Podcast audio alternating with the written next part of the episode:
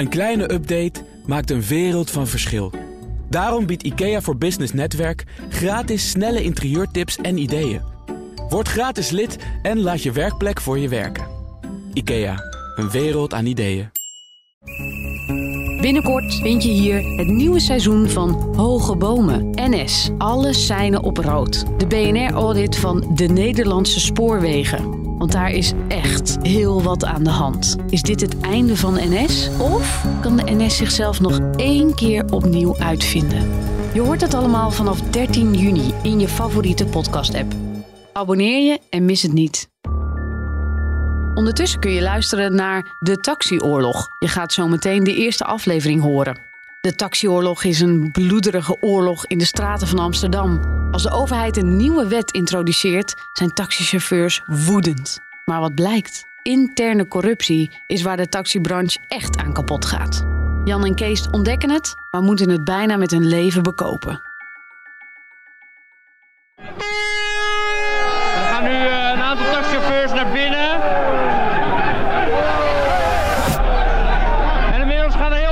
Taxichauffeurs naar binnen. Op het politiebureau Warmoestraat. En dat is toch niet de bedoeling? Ze worden allemaal naar binnen geduwd. Als niets vermoedende radioverslaggever van amper 24 jaar sta ik ineens tussen de rellende taxichauffeurs. Er wordt geduwd en ge- getrokken. Ik heb een gewone avonddienst en de vraag is of ik even naar het centrum van Amsterdam wil gaan. Iets met protesterende chauffeurs. Probeer, probeer je eigen niet te laten provoceren. Het is heel emotioneel. Het is 26 januari 2000. In Amsterdam breekt de taxioorlog uit. Wat begint als een gevecht op straat tegen nieuwe concurrentie, eindigt in een bloedige strijd van taxichauffeurs tegen wanbeleid, corruptie en criminaliteit binnen de eigen organisatie. Mijn naam is Sander het Sas. Als jonge verslaggever volg ik zes jaar lang de Amsterdamse taxioorlog. Nu gaat het echt mis. We, worden, we komen beklemd te zitten. Na ruim 20 jaar durven de hoofdrolspelers eindelijk het hele verhaal te vertellen. En die rijdt op de goosje weg en er komt een auto van achter en die, die eh, rijdt midden dwars door mijn auto heen. Samen kijken we nog één keer terug, duiken we in mijn archief en ontdekken we nieuwe feiten. Ik vind het een wonder dat er, dat er eigenlijk geen doden zijn gevallen, dit hele verhaal. Dit is aflevering 1. Rellen in de hoofdstad. Kijk Julia, heb je dit ooit gezien? Dit is een grote doos die ik heb gevonden. Nee, dat heb ik nog nooit gezien. Jaren hapten ze naar stof. Een paar dozen vol cassettebandjes en minidiscs met oude radioreportages die ik nog in mijn opslag had staan. Het ziet er raar uit. Het lijkt op een videoband. Ja, het zijn natuurlijk eigenlijk een soort videobanden, maar dan met audio, dus met geluid. En ik, heb, ik kan je wat laten horen. Vind je dat goed? Oké, is goed. Mijn dochter van tien kijkt haar ogen uit. Zullen we eens even gaan afluisteren? Even kijken, ik zet hem in hard. Er gaan nu eh, een aantal taxichauffeurs naar binnen. En inmiddels gaan er heel veel taxichauffeurs naar binnen. Herken je me een beetje of niet? Nee. Dat is niet de bedoeling. Dit, dit is eh, bijna 23 jaar geleden. De taxioorlog begint zo. Ooit werd er 300.000 gulden betaald voor een vergunning. En chauffeurs steken zich hiervoor diep in de schulden. Maar door nieuwe wetgeving mag ineens iedereen op de taxi. En zijn die dure vergunningen van de ene op de andere dag waardeloos. Door de komst van een nieuwe concurrent blijft er bovendien veel minder werk over. En dat pikken de chauffeurs niet. We zijn nu onderweg naar de Dam. Op ons gemak. Misschien Wat gaat- kunnen we wat gaat daar hier uh, ons uh, gehoor krijgen. De Tweede Kamer wil niet naar ons luisteren. Mevrouw Tiener Knijtelenbos niet. Nou, ik weet niet meer waar we heen moeten. Maar het kost ons verschrikkelijk veel geld, deze wet. En wij pikken het niet. Dus we blijven doorgaan. Doorgaan totdat er doden gaan vallen Ja, misschien? ja dat denk ik wel, ja. Ik kan er ook niks aan doen. Doorgaan totdat er doden vallen. Dat zijn grote woorden, maar ik voelde aan alles dat hij het meende. Terug naar 26 januari 2000, 7 uur 's avonds. De chauffeurs beginnen hun demonstratie op het Centraal Station. Ik zie een grote man in een rode jas een lantaarnpaal inklimmen en de chauffeurs toespreken. We gaan weer werken. En we komen elkaar volgende week weer tegen. Of in Den Haag, of in Hamdorp, of in Rotterdam. Het is Kees Meester, chauffeur en manusje van alles van de taxicentrale Amsterdam, de TCA. Ik zal hem na die avond nog honderden keren spreken. Dat is ook begrijpelijk. De emoties van de jongens lopen zo hoog op. Dat, dat hou je niet tegen. Je ziet, je ziet in iemands inkomen. En als je in iemands inkomen zit... Mensen hebben allemaal vrouw, hebben allemaal kindertjes, willen allemaal leven. Dan ken je dat. Zo is het een beetje begonnen. Ja, want ik zie jou nog in een lantaarnpaal klimmen, Dat was Kees. 2000. Dat was in 2000. Dat was ergens eind januari. Hè? Ja, en toen waren we ook fel tegen die taxiwet. Toen waren ze Rotterdam en Den Haag kwamen ook naar Amsterdam toe. En toen hebben we nog een rondje in de stad eh, gelopen.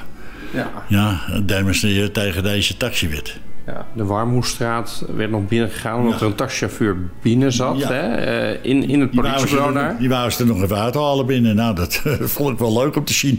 Het lukt alleen niet. Terug naar de nauwe Warmoestraat waar honderden chauffeurs het politiebureau bestormen.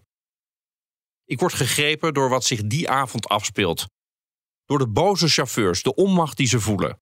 En nou op het laatste 25, 30 meter, laatste 25, 30 meter, gaat de politie in één keer de megafoon pakken. Heren, als u niet in de centraal station gaat, dan gaan we ingrijpen. Want die zit er gewoon tot actie over. Waarom? Waarom nou? De sfeer is grimmig. Taxichauffeurs proberen een gearresteerde collega te bevrijden.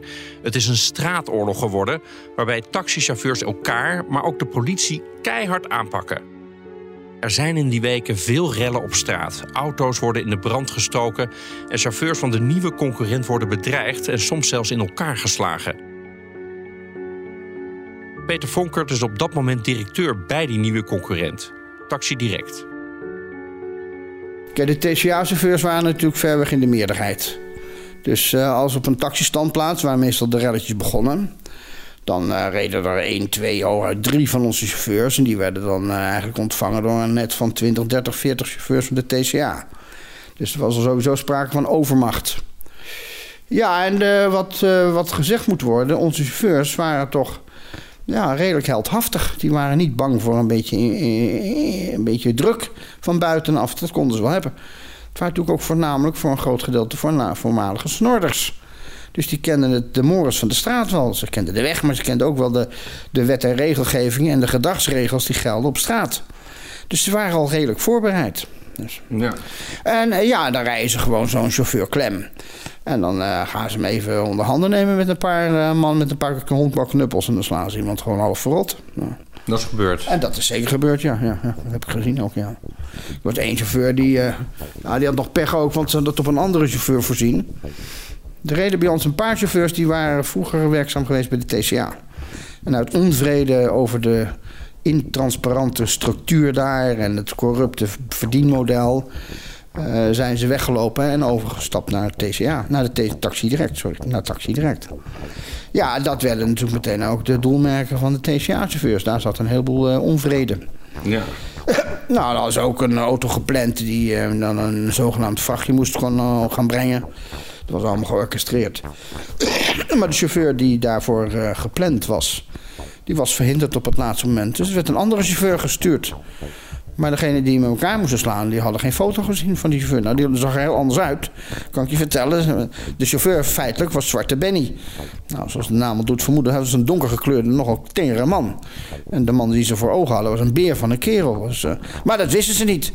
Dus die Zwarte Benny, nou, ik heb hem gezien drie weken nadat hij ontslagen was uit het ziekenhuis. De pinnen spraken nog uit zijn keel, en uit zijn nek en uit zijn, eh, uit zijn, eh, uit zijn lichaam. Want wat, wat was er gebeurd? Nou, ze hadden met een, met een even onder handen genomen natuurlijk. Die was verrot geslagen. Ja, ja, het is nog maar geluk dat hij leefde. Een chauffeur die bijna doodgeslagen wordt en het is geen uitzondering. Taxichauffeurs proberen een collega die vastzit op het politiebureau Warmoestraat te bevrijden. Er wordt geduwd en ge- getrokken. Jullie willen Nu gaat het echt mis. We, worden, we komen te zitten. De ME slaat in. Wordt nu geslagen. Ja. We worden naar voren geduwd. Auw. En we worden getikt. We worden getikt. We worden getikt.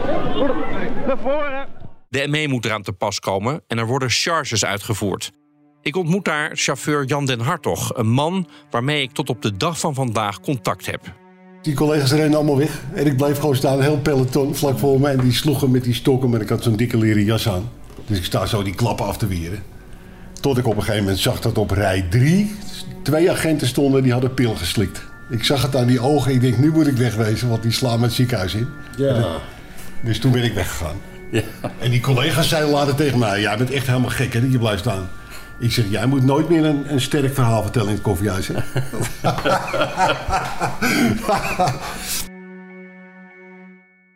Jan en ook Kees Meester zullen een hoofdrol vertolken in deze podcast. We stoppen er nu mee. We gaan weer in de auto. We gaan weer werken. En we komen elkaar volgende week weer tegen. Of in Den Haag, of in Hamburg, of in Rotterdam.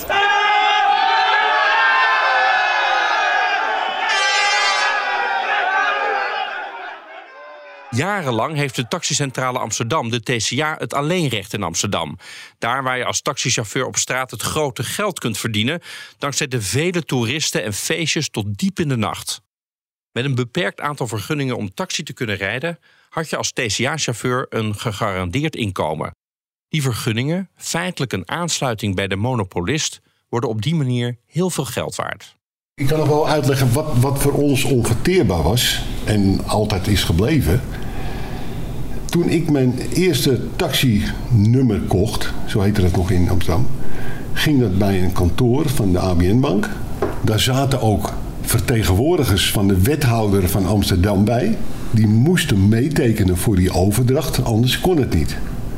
Je kon ook niet een taxibedrijf beginnen buiten de TCA om zijn jongens die hebben het gebeurd. Bij de rechtbank. Nul op het rekest. Kon niet. Dus wij werden gedwongen door de politiek om in dat systeem te functioneren. Maar doordat dat gelimiteerd was, het aantal, werd dat natuurlijk geld waard. En dat was op een gegeven moment drie ton voor een vergunning. En als je dat dan liberaliseert ineens, dan is het toch wel aardig als je die mensen die daar keihard voor gewerkt hebben, want wij moesten enorme bedragen neerleggen om erin te komen tegen in die tijd, uh, ik geloof 14 of 15 procent rente ook nog eens een keer. Waarvan mensen je tegenwoordig, als je het zegt, dan geloven ze niet eens. Nee. Dat was wel zo. Ja.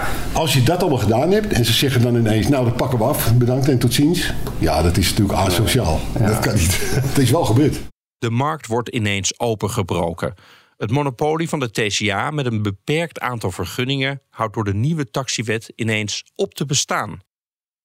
De gemeente moet door de nieuwe wet ook andere bedrijven toelaten op straat en op de standplaatsen. Als u nu Taxi Direct belt, krijgt u de dichtstbijzijnde taxichauffeur aan de lijn al voordat deze commercial afgelopen is.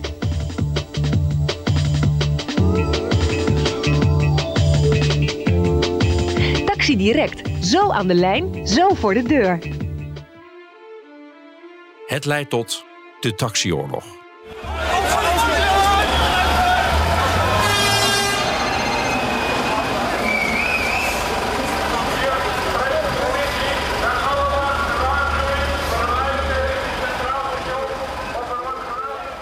Ik val van de ene in de andere verbazing.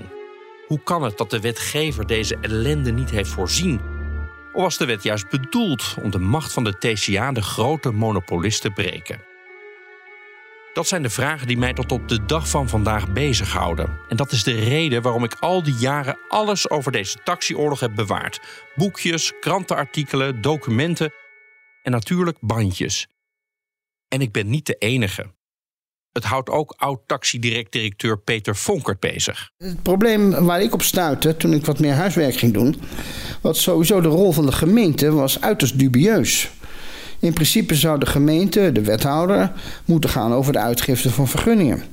Dus je moet ook de vraag en aanbod in de gaten houden. Je moet zorgen dat er een eerlijk spel wordt gespeeld op de markt. Nou, daar was dus absoluut geen sprake van. De TCA bepaalde hoeveel vergunningen er kwamen. Dus die hielden de vraag natuurlijk altijd erg beperkt. De vraag, althans het aanbod. Het aantal chauffeurs bleef gewoon beperkt. Dat betekent de vraag schiet altijd omhoog. Nou, misschien kun jij je nog wel herinneren, maar als je op zaterdagavond op het Leidseplein een taxi nodig had. Nou, nam dan maar even twee uur de tijd voordat er eentje beschikbaar was. Want er reden geen taxis, maar er reden ook geen bussen, geen trams en zo. Het lag helemaal plat. Het leek wel alsof dat zo was georchestreerd. Nou, waarschijnlijk was dat ook zo. Dus dat was heel goed voor de taxis. Hè? Ja. Die verdienen in twee uur gewoon een jaarsalaris of een maandsalaris, zou ik maar zeggen. Dus, eh, en nogmaals, de prijzen waren alleen maar gemaximeerd. Er was geen minimumprijs, er was gewoon een maximumprijs. En nou, ik ben eigenlijk nooit een chauffeur tegengekomen die daaronder zat. Ze zaten allemaal automatisch op de maximumprijs. En we waren op Japan na de duurste taxis ter wereld. Een andere journalist die de taxioorlog in die tijd nauwgezet volgt... is misdaadverslaggever Paul Vugts van het Parool. Toen ook, ja. Ik kwam jou overal tegen met uh, dit onderwerp. Ja, klopt. we waren er allebei wel door uh, be begeesterd. Uh, ja, en, als, als een stuk jongere verslaggevers nog. En ja... Jonge honden waren Jonge honden, ja. ja. passen daar prima tussen. Wij rennen daar tussendoor, tussen al die gekte. De sfeer is al twee jaar voor de taxioorlog begint extreem broeierig. Er gebeurden echt de gekste dingen. Er was eerder al vooraf gegaan. In café De Brulboei in Amsterdam-Noord. Daar werd Taxi direct uh, officieel opgericht. En een wervingsbijeenkomst. En ik zal het nooit vergeten, ik, ik was daar ook. En uh, dat, dat, De Brulboei heeft een soort serre-achtige uh, setting. En dan is er een soort nagemaakt draaiorgel aan heel Amsterdams hebben ze het geprobeerd te, maken. En daar kwamen dan die Taxi Direct mensen hun plan ontvouwen. En die hoopten dat de chauffeurs zich bij hen zouden aansluiten. Maar kwamen natuurlijk ook TCA'ers die woest waren. En die kwamen hen daar echt met de dood bedreigen. En ik zit er gewoon bij. Ik zat gewoon op de eerste rang. Terwijl dat zo voor mijn neus allemaal gebeurde. Dus ik, ik het ene artikel na het andere. Uh, en ja, voor mij was het, uh, was het journalistiek gezien. Ik was ineens de taxiverslaggever. Vroeger had je natuurlijk geen taxiverslaggever. En later ook niet meer. Maar toen die weken, die maanden, jaren soms. Uiteindelijk, uiteindelijk als je het uitrekt natuurlijk meerdere jaren. ja, dat, dat, dat is zoveel te doen geweest. Zowel... Uh, op straat, als in de rechtbank, als in. Uh, nou ja, en ik, ik heb dat volop uh, beschreven. Ja, dat was veel werk. Een jaar voordat de echte oorlog uitbreekt, bezetten TCA-chauffeurs het kantoor van die nieuwe concurrent. Met Jan en Kees zoek ik de beelden van toen op. Waar, waar kijken we nu naar? Nou, de opening van, van het kantoor van Taxi Direct. En dan gingen wij eens eventjes, eventjes even naar binnen kijken wat, wat er binnen te doen was. Ja. De taxicentrale Amsterdam raakt haar monopolie kwijt. Want vandaag start Taxi Direct. Een gloednieuw taxibedrijf met ruim 100 chauffeurs. De chauffeurs van de aloude taxicentrale zijn fel tegen de komst van deze concurrent. En hebben voor vandaag gedreigd met harde acties. We gaan eventjes uh, naar binnen. We gaan even kijken naar binnen. Hoe het, uh, hoe het eruit ziet naar binnen. Ja? Dit is Taxi Direct, hè? Dit is Taxi Direct, ja. Gaat u actie voeren? Wij gaan actie voeren, ja. Wij gaan, wij gaan er heerlijk even binnen zitten. Ja? Maar wat gaat u concreet doen dan? We gaan gewoon binnen zitten daar. Gewoon even lekker koffie. Maar bent u uitgenodigd? Ik weet niet of we uitgenodigd zijn. We gaan nu. Ja? Zo begon het een beetje. En je ging ook echt naar binnen? Ja, ik ging ook naar binnen. Dat zal je ook zo zien. En uh, dan zie je dat we, ons naar, dat we naar binnen gaan. Nou, dan gaat wel wat raadjes om me heen, heen verzameld, dus dat ging wel goed. En, en waar is bij Taxi Direct blij dat jullie er waren? Nou, weet ik niet. ik denk het niet. In principe om de, de deurklink te barricaderen, niet oh, ja. Deze jongen is overleden. Barricaderen dan, de deurklink. En waarom? Uh, hier binnen. Dus willen bezetten. En dan aangezien van buitenaf de deur niet open te doen is. Het kantoor van Taxi Direct wil ik bezetten. Ja. Hij had er een, een, een, stuk hout bij zich door om tussen de deurkruk te zetten, dat je de deur niet meer open kreeg. Arno was dat. Arno. Vindt u ervan? Ik weet het niet. Ik ga eerst eens kijken wat, uh, wie wat daar aan het doen is. Ja, ze hebben u, uw kantoor bezet. Daar lijkt het op. Daar lijkt het inderdaad op. Ga nou even, ga nou even. Dus, uh, nee, dat hoeft toch niet. Meneer en mij, uh, politieagent, een taxizager. Die heeft, die heeft ingegrepen op een gegeven moment. Uh... Nou, valt wel mee hoor. Kees is dus een van die taxichauffeurs die voorop loopt, ook bij de bezetting van de nieuwe concurrent. Maar wie bedacht deze acties eigenlijk? In de loop van de tijd ontstaat het vermoeden dat de directie en bestuursleden van de taxicentrale Amsterdam zelf een sturende rol spelen in de rellen. De TCA is een verzameling van individuele taxichauffeurs en grote en kleine taxibedrijven. Zij hebben zich in de TCA verenigd met een bestuur en een directeur. De TCA is een BV. De belangrijkste en allesbepalende bestuursleden zijn op dat moment Hans Janmaat en Gerard van Gelderen, die zichzelf Bub noemt. Zij vertegenwoordigen de grote aangesloten taxibedrijven binnen de TCA en staan binnen de centrale bekend als de firma List en Bedrog. Taxidirect-directeur Peter Vonkert. Dus het belandde op een gegeven moment ook op de, in aan de overlegtafel, zou ik maar zeggen. En zo had het ministerie van Verkeer en Waterstaat het initiatief naar zich toegetrokken om een vergadering te beleggen waarbij iedereen die feitelijk maar wist wat een taxi was, uh, zich vertegenwoordigd kon voelen in die hele grote zaal op het ministerie. En dan moet je je voorstellen, zo'n zaal waar je dan met zo'n man of 50 en vrouwen aan tafel zit namens al die organisaties. En daar was expliciet bij verteld, dat vond ik al verrassend, dat de vergadering werd uh, zowel uh, visueel als auditief opgenomen. En waarom dat werd gezegd, dat verbaast me al. Dat is kennelijk een soort waarschuwing of zo. Een gedraagje of zo dan? Ja, uh, dat was, het was in ieder geval een waarschuwing. maar goed, een half uur nadat we al ruim zaten te oeverloos te zwammen... Met, we waren nog bezig met de opening, geloof ik. Een hoop lawaai en ineens doken achter mij uh, Bub van Gelderen en Jan Maat binnen. Ja, bestuursleden van de TCA? De, de, de, de leiders van de TCA, de leiders van de grootste centrale in Nederland... Uh, die niet onder enige regel of toezicht uh, vorm viel. En die deden gewoon wat hun eigen gang. Die, die, die hadden lak aan de rest van de wereld. Scheid, zoals ze dat zeggen in Amsterdam. Dat is een scheid aan. Dus die vergadering werd opgenomen. Nou, dat is heel erg mooi. En op een gegeven moment... Uh, het gesprek ging over wat er nou in de toekomst moet gebeuren. En, en plotseling krijg ik een enorme opdonder. Die Van Gelder die geeft met zijn hele grote schouder aan mij een enorme duw. Want hij moest even bij mijn microfoon, want hij was te laat, dus hij had ook geen microfoon. Dus hij greep mijn microfoon, hij drukte op die knop op aan en riep toen... Als uh, we hier nog een minuut of drie zo lang over gaan zitten doorzeuren... dan garandeer ik hier ter plekke dat we in de rest van Nederland ook een taxioorlog krijgen. Boom, klaar. Ik denk, nou, dat staat op de band. Die is binnen. Lang verhaal kort. We kregen daarna de notulen. Daar stond dus met geen woord over dat, uh, die interruptie van Van Gelderen. Toen vroeg ik uh, of ik de bandopnames kon ontvangen, want het was opgenomen. Daar heb ik nooit antwoord op gekregen. Dus er is helemaal niks gebeurd met het incident. Nou, je kunt hier niet meer spreken van... er heeft iemand zitten slapen. Nee. Die man die stond te schreeuwen daar in die zaal. Dus als je zat te slapen, heeft hij je wakker geschud, zou ik maar zeggen. Ja. Maar dus is willens en wetens niks gebeurd met dat fenomeen. En dat baart mij zorgen. Ja. Ja. Dat betekent dus dat er ergens in het ministerie van Verkeer en Waterstaat... elementen rondlopen die er geen baat bij hadden om de boel uh, een beetje recht te zetten. Nee. nee dat, dat... Nou, maar er ging ook veel geld om in die taxiwereld. Ja. ja. Oud-politieman Dick Grijping, volledig kaal geschoren, altijd strak gekleed in pak, is op dat moment drie jaar directeur van de Taxicentrale Amsterdam. Ook hij is behoorlijk uitgesproken. We hebben een beperkt aantal standplaatsen. En ik kan me voorstellen dat onze chauffeurs uh, niet van plan zijn om in te schikken voor uh, nieuwe concurrenten. Nee, dus u uh, keurt eigenlijk wel goed dat ze concurrenten daar niet toelaten op die taxi-standplaatsen? Nou, ik moet dus zeggen, ik heb daar volledig begrip voor. U heeft er begrip voor? Absoluut. Nou, ja. nou wij, wij, wij, wij, wij losten het zelf op door te zorgen dat de hele standplaats vol stond met taxis van ons. Dus er kon er niemand meer bij. En toen hebben ze met in mei hebben ze ons uit elkaar geslagen voor de standplaats bij het Centraalstation.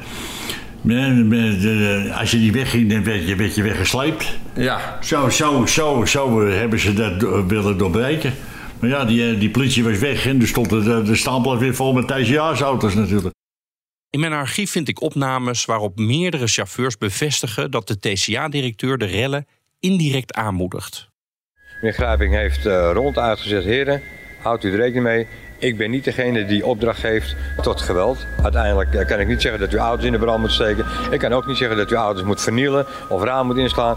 Uh, ik zal u daar nooit een opdracht voor geven. Maar ja, mocht het blijken dat er toch iets gebeurt wat uh, in die trant, dan ben ik genegen om een advocaat voor jullie in te schakelen die jullie dan bijstand verleent. Ja, dus als ze rottigheid op straat uithalen, vervelende dingen doen, ging meneer Gerpink de advocaatkosten betalen.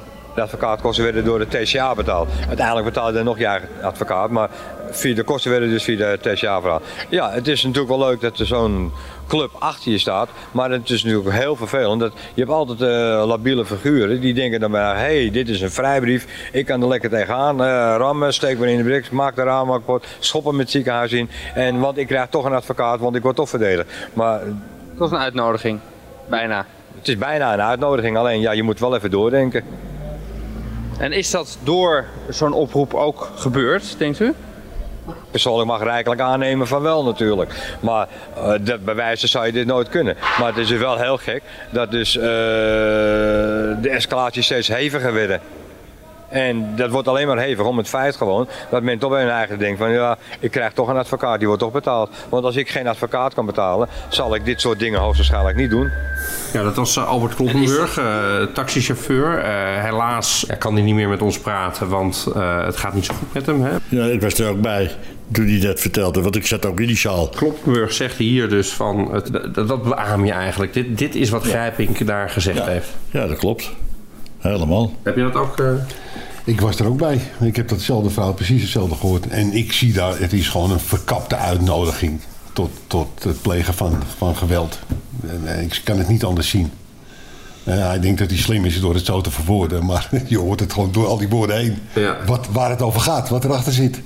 En wat Kloppenburg dan eigenlijk ook heel goed opmerkt is van ja, weet je, de, de, sommigen die zullen dat toch wel opvatten als uh, van nou ja, ik kan rottigheid gaan uithalen. Uh, die denken niet uh, een, seconde langer na en, en die, die gaan er dan voor, blijkbaar. Ja, het, het was, een, het was een, een strijd die werd uiteindelijk gevoerd om ook af te dichten, af te leiden van wat er voor criminele dingen in die centrale gebeurde. Dat was nog niet al prachtig zeg.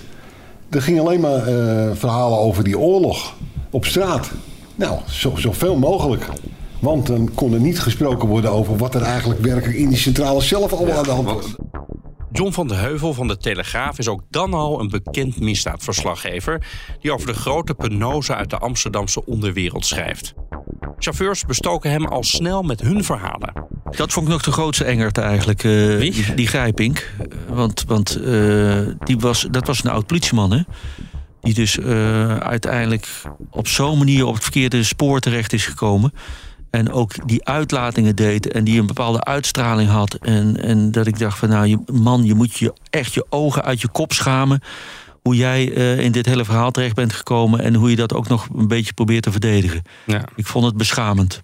Parool misdaadverslaggever Paul Vugts. Ja, grijp ik riep altijd: als de regering dit doorzet, dan kan ik geweld niet voorkomen. Dat is gewoon een verkapte oproep aan zijn chauffeurs. Om, ja. uh, en misschien was het binnenkamers wel minder. Uh, nou ja, ik, ik, ik, ik heb uh, opnames gehoord, teruggeluisterd van taxichauffeurs die zeiden dat Grijpink had gezegd van nou weet je, geweld keur ik niet goed.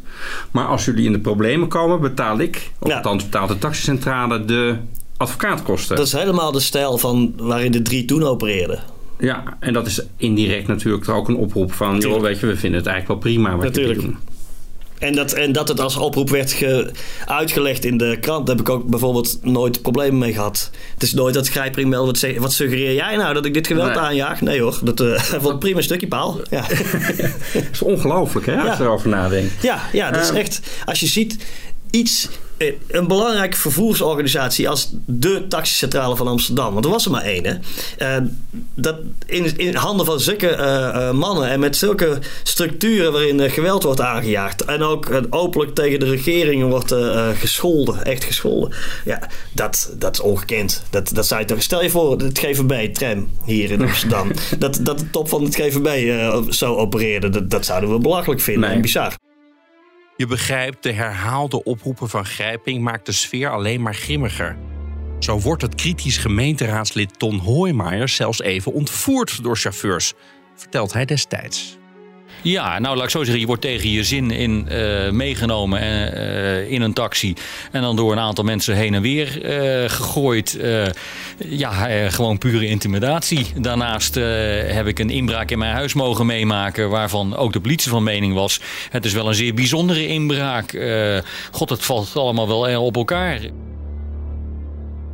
Toen hij in de gemeenteraad zat, toen, zei die, toen noemde hij een zoutje TCA-chauffeurs, een zoutje schooien. Toen hebben wij met een uh, man of 50, 60 hebben we netjes opgewacht in het stadhuis. En dan kwam hij met een bonnetje en dan moest hij vervoerd worden op dat bonnetje altijd. Of naar huis, of weet ik wel. Hij moest in dit geval moest hij naar huis. In, bij, in die taxi die, waar hij instapte, die bracht hem naar de Dam. En dan stonden we met 60 man op hem te wachten. Daar hebben we om hem heen gestaan. Nou, ik heb nog nooit iemand zo bang gezien. Terwijl die, geen één chauffeur zijn hand heeft uitgestoken. Niemand heeft hem aangeraakt, helemaal niks. Niemand niks. En hebben me alleen eens de waarheid verteld hoe een groot stukje school mij zelf was. Ja. dat was meneer Hoijmeijer. Ja. Maar, maar het is toch een beetje intimiderend? Of kwam het niet zo over? Nou, wat, wat doet hij dan bij die gemeenteraad? Ja. Dit is toch precies hetzelfde. Dan maakt hij uit dat wij zo school zijn. Ja. Dat zei hij gewoon heel duidelijk. Nou, Zonder onderscheid, hè? Allemaal. Ja. Ja, maar hij zegt wel, ja, er zijn wel een paar goeie, misschien even twee, maar het is eigenlijk gewoon allemaal schoren. Ja, ja, dat. Is, dat is de sfeer die er vanaf kwam. Dit is een uitzondering, want normaal waren alle pijlen gericht op Taxi Direct. In mijn ogen de verkeerde partij. De concurrent die in principe namelijk alle recht had om er te zijn. Ik ga daarom verhaal halen bij de gemeente Amsterdam. Die zegt met lege handen te staan. Ook zij hebben te dealen met de wet die uit Den Haag komt en het gaat niet van harte. Frank Keuler is op dat moment wethouder. Als we toch naar de situatie kijken op straat, dan is het zo dat, eh, dat er heel veel concurrenten eigenlijk die standplaats niet opkomen. Dat betekent dus toch nog eigenlijk dat TCA de touwtjes in handen heeft. Ben je het met me eens? Nou, dat weet ik niet. Dat, eh, iedereen kan in Amsterdam, net als eh, iedereen met een taxivergunning. En het zijn meerdere bedrijven, ook meerdere centrales eh, waar die bedrijven bij zijn aangesloten. Iedere taxichauffeur, ondernemer met een vergunning, die kan in principe bij alle standplaatsen staan. Ja, op papier, maar in praktijk toch niet? Nou ja, men moet het dan doen. Werkt de vrije markt in Amsterdam? Wat taxis betreft? Ja, dan weet ik niet of er een vrije markt van taxis ooit is, ooit geweest is. Eh, Daar ga ik niet over. Zo'n vrije markt, dat moeten Dat de was wel de bedoeling van de wet, hè? Nou, dat moeten de bedrijven zelf doen. Eh, wij verordineren de vrije markt niet. Wij moeten zorgen dat iedereen die met een vergunning heeft eh, zijn werk kan doen. Dus ook bij de Maar, maar standplaatsen kan eerlijk, staan. denk- denkt u dat die werkt in Amsterdam? Die wet? Nou ja, kijk, als u wil uitzoeken of die wet werkt, dan zou ik zeggen... Maar wat zegt u als wethouder dan? Wat vindt u daarvan? Wat denkt u? Wat is uw mening? Nou, ik kom als, als wethouder van Amsterdam gelukkig ook wel eens buiten onze gemeentegrenzen. En dan bij het Centraal Station in Den Haag, eh, of Holland Spoor, of eh, Rotterdam, eh, of Utrecht, eh, of Haarlem. En daar moet je eens gaan kijken of je onder de nieuwe wet als klant een ander taxibedrijf kan kiezen of de tweede taxi kan Ja, nemen. maar we hebben het over Amsterdam nu.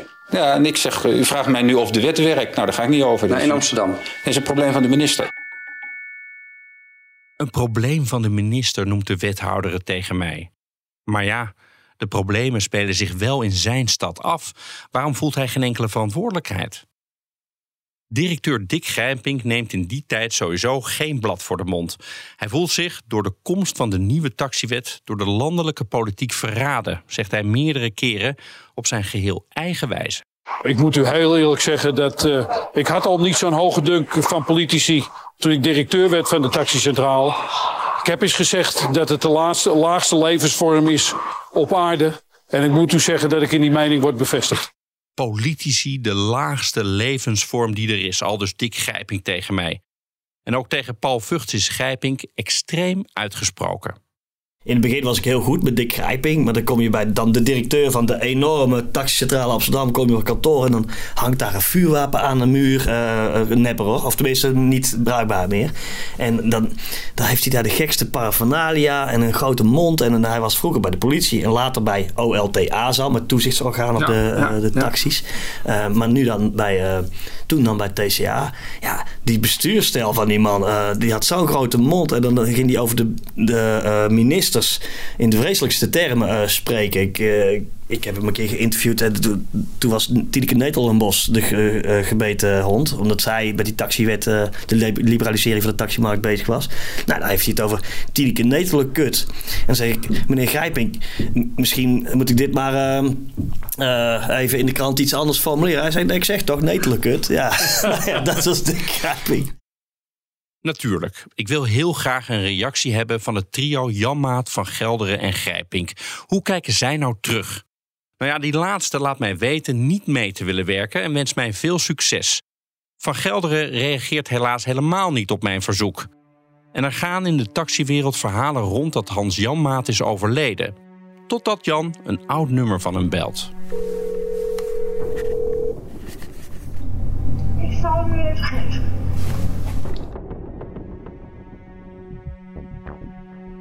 De strijd op straat wordt nog heviger. Bestuur en directie van de taxicentrale Amsterdam blijken onderwerp van onderzoek door het Openbaar Ministerie. Dat heb ik gehoord, ja. Dat er al een eh, tijd een gerechtelijk vooronderzoek loopt. En dat men nu de tijd gekomen acht om maar eens eh, te kijken of, eh, of er niet wat uit meneer Grijping gepest kan worden. Er wordt een inval gedaan bij de TCA en de politie krijgt hulp van binnenuit. Ik had afgesproken dat ik daar werd gearresteerd. Maar ik had overal sleutels van. Dus ze konden zo naar binnen lopen, die politie. En de grootste leider van de onderwereld zegt betrokken te zijn. Toen kwam op enig moment kwam ook het verhaal over die TCA. En die opmerking is me altijd wel bijgebleven, want hij legde dat gewoon heel klip en klaar uit. Eh, ja, de TCA, dat is eigenlijk van mij. Dat in de komende afleveringen van De Taxioorlog. Er zijn in totaal zes afleveringen van de Taxioorlog. Wil je de rest ook luisteren? Ga naar je favoriete podcast-app en zoek hem op. Het inrichten van je eigen zaak is best wel wat werk. Daarom biedt IKEA voor Business Netwerk 50% korting op interieuradvies. Word gratis lid en laat je werkplek voor je werken. IKEA, een wereld aan ideeën.